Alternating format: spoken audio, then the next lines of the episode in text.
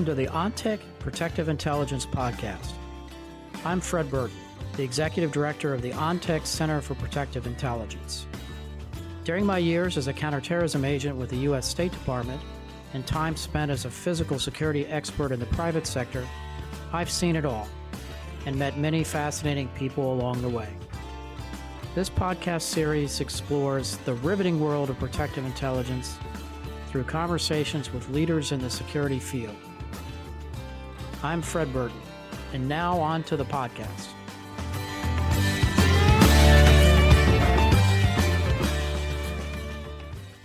Hi, I'm Fred Burton, here today with Dr. Jillian Peterson, a psychologist, professor of criminology at Hamline University, and founder of the Violence Project, a nonpartisan violence prevention think tank. Jill launched her career as a special investigator in New York City, investigating the life histories of men facing the death penalty. She then earned her doctorate in psychology from the University of California, Irvine. Jill is a sought after national trainer and speaker on issues related to mental illness and violence, forensic psychology, and mass violence. She frequently appears on national news outlets including CBS This Morning, Fox News, and National Public Radio. Her book, The Violence Project Understanding Mass Shootings in America, will be published in 2021. Jill, welcome to the ONTIC Protective Intelligence Podcast. Thank you so much for having me. Happy to be here. I was fascinated watching your Twitter feed on some statistics concerning mass shootings, but I want to first talk about the Violence Project. What is it? Yeah, we're a nonpartisan think tank, and we have kind of three areas. So we do research, we talk about data driven public policy, and then the, we provide training. And for the last two or three years, we've been building a database of every mass shooter in America since 1966. So we currently have 174 mass shooters in the database using the definition of perpetrators that kill four or more people in a public space. And we've coded those mass shooters on 166 different life history sort of pieces of information. And the idea is to look for patterns in the lives of mass shooters so we can think more about how we can prevent mass shootings from happening. And another piece of that project has been actually conducting interviews. So we've talked to seven perpetrators of mass shootings and then about 50 other people like parents, siblings, victims, and first responders. Jill, that's fascinating. And as you and I were talking in preparation for this podcast, I'm not so sure how I got into this business, uh, but how did you get in this business? Yeah. So my first job after college was with the New York Capital Defender's Office, and I was an investigator there. And it was my job to go to Rikers Island and to talk to people who were facing the death penalty. And I developed what we called at the time psychosocial developmental life histories. So basically, how did this individual get from childhood up to the point of committing this heinous murder? What does that pathway look like? And it's from doing those investigations that I became really interested in the pathway to violence. Because in every time I was talking to someone, you could see all the missed opportunity for intervention and prevention along the way. So I became interested in how we can really, as a society, do more prevention work. And of course, we have a tremendous following in the corporate security space and law enforcement uh, that that listens to this podcast. So I'd like to talk a little bit about that. Let's talk about trends. What are you basically seeing in the mass shooting space? So we've been on an upward trajectory up until this year, which is not a good thing. No. So mass shootings have become both more frequent and also more deadly. So, more deaths per shooting. And that's been a pretty remarkable increase. And the worst years on record were 2018, 2019, and then 2017. Now, since COVID hit, they've really dropped off, but everyone's kind of waiting to see what happens as we start reopening. What do you attribute that uptick to? You know, it's hard to say. Um, one thing we know is that mass shootings are socially contagious. And so when one happens, another one happens. We know that perpetrators study each other online. There's, you know, websites, these horrible websites where people try to kind of up the body count. And so we know there's been more radicalization on social media. Um, we also know that things like gun sales are up. We know that political rhetoric can sometimes be triggering for people. And we also know that perpetrators who do this are in a state of crisis and oftentimes they're suicidal. So this increase also maps on to other increases we've been seeing in other forms of deaths of despair, like suicides and drug overdoses. When you look at commonalities in this space, uh, are are there any things that leap out to you as you study these mass shooters? Yeah, so our research has led us to this framework that we find is a common background in all types of mass shooters. So one is a history of early childhood trauma and typically pretty intense childhood trauma, physical abuse, sexual abuse, parents dying of suicide. Second is a crisis point, a noticeable crisis point. So something happens that kind of pushes them over the edge and their behavior really changes and they often become suicidal at that point. And mass shooters, oftentimes their shooting is kind of their final act. Third is this radicalization and validation process where they're studying other shooters, they're on chat rooms talking to other people who are validating their ideas. And then the fourth piece is access and availability, to, so access to both weapons and their chosen site. But I will say, even with those commonalities, we do see differences depending on the location of the shooting. So K 12 shooters, for example, look different than workplace shooters. That's uh, fascinating. Now, let's compare and contrast that. What does that workplace shooter look like? So, workplace shooters, the majority of them are insiders, meaning that they are employees of the place that uh, where they shoot. It's typically a blue collar uh, workplace site, although not always. They are about 50% white, 50% African American. They typically use a single handgun that they legally own. And most often, it's an employee that has just been fired or suspended or reprimanded in some way. Yeah, that's very interesting. No women? No women workplace shooters. In our whole sample of 174, I think there's four women in it. What do you attribute that to? Well, I mean, it's complicated. I would say generally, if you look at all forms of homicide, men commit over 90% of them. And when we look at the ages that we see mass shooting happens, it tends to be either men in their early 20s or men in their early 40s, which is the same trend you see when you look at suicide rates. It tends to be men in their early 20s and men in their early 40s. We know that men, you know, for whatever reason, are more likely to commit violence in all forms. So this would kind of follow that trend. Jill, have you seen evidence of these workplace violence shooters telegraphing their intent before they actually pull out the weapon and start firing? Yeah, so we call that leakage in my field. So, someone who would leak their plans ahead of time. And we talk about specific leakage and non specific leakage. So, specific leakage would be saying, I plan on doing this tomorrow. Non specific is more common, where you'd hear someone say something like, You might not want to come to work tomorrow. Or if anything ever happened to me, I don't know what I'd do. So, sort of vague threats. And it's actually quite common for people to do that. I know back in the day, I had a case involving an individual that had loaded up his vehicle with weapons and was driving to Washington, D.C. to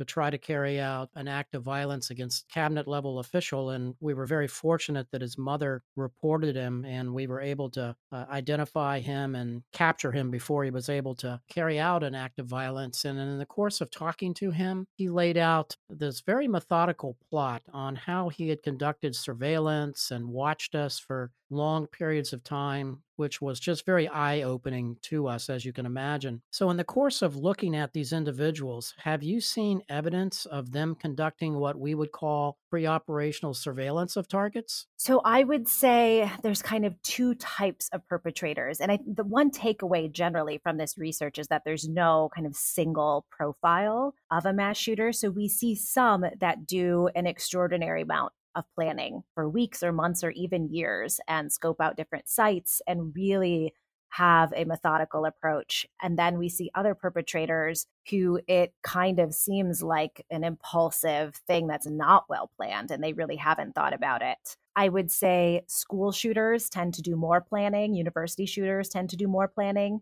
and then like restaurant and retail shooters in public spaces tend to do less. Interesting. Now, what is the difference between those two shooters then? Have you had any kind of assessment or evaluation on that? We've tried to look at that, and that's something we're actually looking at right now. There are certain perpetrators of mass shootings that really, I don't know how you want to say it, change the script. So do something that hasn't been done before. And they tend to inspire other copycat shooters. So people like the Columbine shooters or Virginia Tech or Aurora, Colorado, you'll see a number of other perpetrators kind of copying those perpetrators, wanting the same type of notoriety, wanting the same type of media attention, want to be known for something in their death that they're not known for in their life. So you kind of have the instigators and then you have the followers.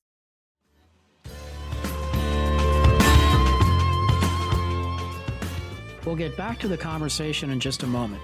But first, I wanted to tell you a little about ONTIC's Center for Protective Intelligence. In the world of protective intelligence, we know that gathering and sharing information is crucial. That is why we created the ONTIC Center for Protective Intelligence. We are regularly sharing strategies and best practices, insights, lessons learned from current and historical trends, as well as lessons learned from physical security experts like you. To find blogs, podcasts, webinars, white papers, and more, check out the center by visiting ontic.com AI slash center. That's ontic.ai slash center.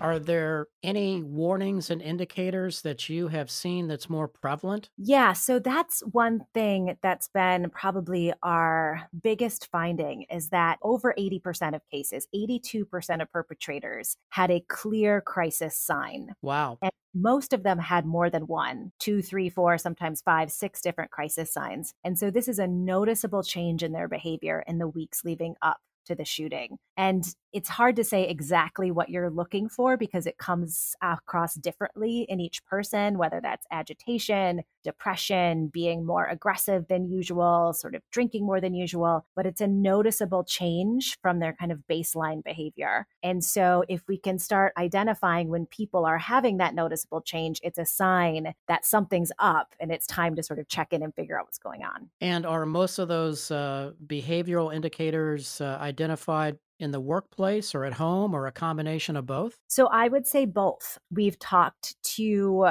certainly workplaces where a shooting has happened where they would say yes there was a noticeable change so one example is a shooting that we talked to a number of survivors and they said the shooter had started showing up late to work and this is a person who had been working there for a long time, never showed up late. In the two weeks leading up, he was late every single day and was getting increasingly agitated and starting fights with people. And so there was a noticeable change. So those would be the type of signs that you would be looking for. Interesting. And as you talk to these mass shooters, and uh, I, I know from just talking to um, similar kind of people in the past, I, I'm always struck by at times their intellect but also how they go about explaining motive. H- how do you make sense of the mindset that, and, and maybe there isn't, but how do you go about making sense of what they're trying to tell you as to the reasons why they're doing this? Yeah, I think everyone has kind of their own explanation. As a psychologist, you know, it's human nature when we do something to come up with some sort of way of explaining why or how it happened all the perpetrators we talked to had some level of explanation, whether it was I was drinking too much or I was delusional or I was so angry and depressed I didn't care anymore. Uh, when we went through the 174 shooters and kind of coded motive, and it's about only 10 or 20% are motivated by things like psychotic symptoms, hallucinations, and delusions, and sort of severe mental illness. More common is people motivated by things like relationships breaking up, being fired from the workplace, these kind of triggering events that push them over the edge. And then in the last five years, we've seen increases in mass shootings uh, motivated by racism, religious hatred, and also fame seeking. And in the course of discussions with these mass shooters, have they explained to you their timeline for attacks? They have. So I would say Each one is different. The most common, I would say, we hear is that someone who has been thinking about it and has been planning it and has been interested in mass shootings for a long time, who has been gathering weapons, but it's then something happens that pushes them over the edge where they decide they're actually going to do it. And that can make it happen that night, or that can make their planning go into sort of the next stage and it happens the next week. Interesting. And as you study these individuals and think about prevention strategies, what are some things that our listeners can think about that can help them put together either uh, better monitoring plans or security plans or active shooter plans? What would be some of your advice surrounding that from just a practitioner's level? It's a great question. So, I think one of our big findings, especially when it comes to school shootings, college shootings, and workplace shootings, and also church shootings, is that the perpetrator tends to be an insider, meaning they are employees, they're students there, they're members of the congregation. So that means they are going in and out of these spaces all day long. They know exactly what security looks like. They've been through every active shooter drill that there has been. They know how the institution is going to respond. And in some cases, they use that inside knowledge to increase casualties rather than decrease them. That's interesting. Just from a physical security perspective that's that's fascinating yeah it really changes things when you think of somebody as an insider and insider threats are just a lot more difficult also we know that typically they're suicidal and this is intended to be their final act so it's pretty rare for a perpetrator to have an escape plan, which means a lot of our deterrent strategies don't work if the person actually wants to die in the act. And several perpetrators we interviewed said, My goal was to be shot by the police. So having an officer there is not going to be a deterrent. So we try to think maybe further back when you think about prevention. How do you prevent someone from getting to that point? We think that skills in things like de escalation, crisis intervention. So, if you see someone's behavior changing, how do you approach them and ask the right questions, things like suicide prevention, and also threat assessment teams, or sometimes we call them care teams, that can, teams of people that can look holistically at someone who's in crisis, who is maybe indicating that they might do this. And right now, sometimes I think we make the mistake of saying, is this a threat or is it not a threat? And if it's not a threat, then we move on. But I think our data is showing that if someone's showing that they're in a crisis, even if they're not an immediate threat at that moment, they could be down the line. So that's a moment where you really want to dig in and having resources and intervention strategy. So that's important for frontline managers, HR. Right, exactly. How do you deal with uh, times, uh, you know, you have compartmented operations inside of companies where you know maybe the manager uh, is reporting something to hr but hr is not telling security or you know there's a bit of a kludge from a from a management perspective of that case inside a company. What would be your advice to help mitigate that? Yeah that's a great question and we see that a lot of times in these cases is there's a lot of different people that noticed that little things were off but nobody was pulling the whole picture together and so that is what a team that's specifically dedicated to doing just that can do. The goal of the team would be let's ask all these different people who interact with this person in different ways and see what they're all seeing. And when we have that complete picture, that lets us intervene in a different way. Also, anonymous reporting systems can be really helpful. I think a lot of times employees or others don't want to feel responsible for getting someone in trouble, don't want to say something because they don't want to be involved. So, having some sort of anonymous reporting system where people can anonymously say if they're concerned about someone else and then knowing that a team is going to follow up can be really helpful. Yeah, that's very good advice. Now, in the course of looking at these individuals, you mentioned that most of the perpetrators utilize just a handgun, or I, I assume a revolver or a pistol. Mm-hmm. Yeah. Not a shoulder weapon? No. So it was, and I, I'd have to look again. So in the database, we did end up coding every single gun that was used in a mass shooting um, in terms of kind of exactly what gun it was, how it was obtained, when it was obtained, um, anything else we could about it. I'm not a gun expert, so I do my best. But the most common was a handgun, which was about 70 to 80%, depending on what type of shooting you're talking about. Assault rifles were used around 20% of the time, which is much higher than sort of other general forms of homicide. Jill, what's your thoughts on? Uh, I know I've written about this um, mass shooting in the past, and it's it's one that you know there's still a great deal of discussion in the community about with the Las Vegas shooter. What's your thoughts on that individual that had such a methodical, well thought out plan that obviously had been in the works for a while? What would be your takeaway on an individual like that? You know, the Vegas shooter is a true anomaly in our data. He does not fit the profile. It's hard to discern the real motive. He was significantly older than any other mass shooter, significantly more methodical. I mean, in terms of the number of casualties, it doesn't even compare to other shootings. So he is a case that I think gets a lot of attention because he left so much unknown. It's very common for a perpetrator to leave behind a note or a manifesto or a video or something to explain why they did what they did, whereas that perpetrator left nothing. So he's one that we don't know a ton about. I think because we don't know a ton about him, we didn't see a copycat effect like a lot of people thought we might see. But because he didn't leave a lot behind for other people to kind of study and think about and glom onto, we haven't seen a lot of other shootings like his. What do you make of his target selection? I know it's uh, somewhat frightening for people in our business. And you know this from just studying these attacks. I can't tell you the times I've stood post, uh, whether it be at an inauguration or a Middle East peace conference or something along those lines. And, you know, in the back of your mind, you're always thinking of that sniper out there.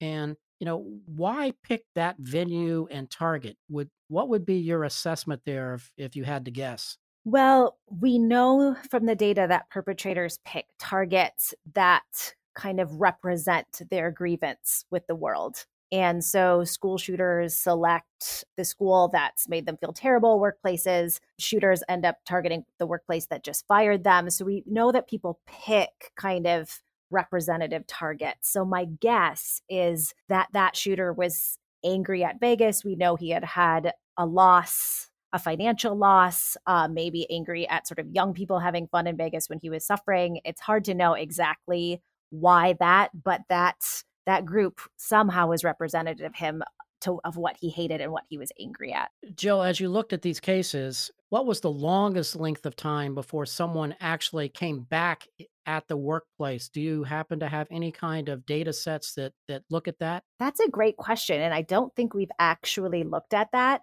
I can tell you that the most common was within a day and sometimes within an hour. So it, it typically was not a very long period of time. Wow. Is there anything else I haven't asked you that you would like to talk about? You know, I think one thing that made me a bit more hopeful in doing this research is we talked to a few people who had planned to do mass shootings and had changed their mind. Some who had even come to the site with a gun on them and decided not to shoot. And when we asked them kind of what it was that made them not do it. It was typically a connection with another person, somebody kind of reaching out, giving them a piece of hope, this sort of human connection that knocked them off a bit of this track that they were on. And so to me, that was hopeful is that even people who are that decided, there are still things that we can do to kind of knock them off the path. Well, that's good to know. Dr. Jillian Peterson's book, The Violence Project Understanding Mass Shootings in America will be published in 2021. Jill, thank you so much for being with us today. Thank you.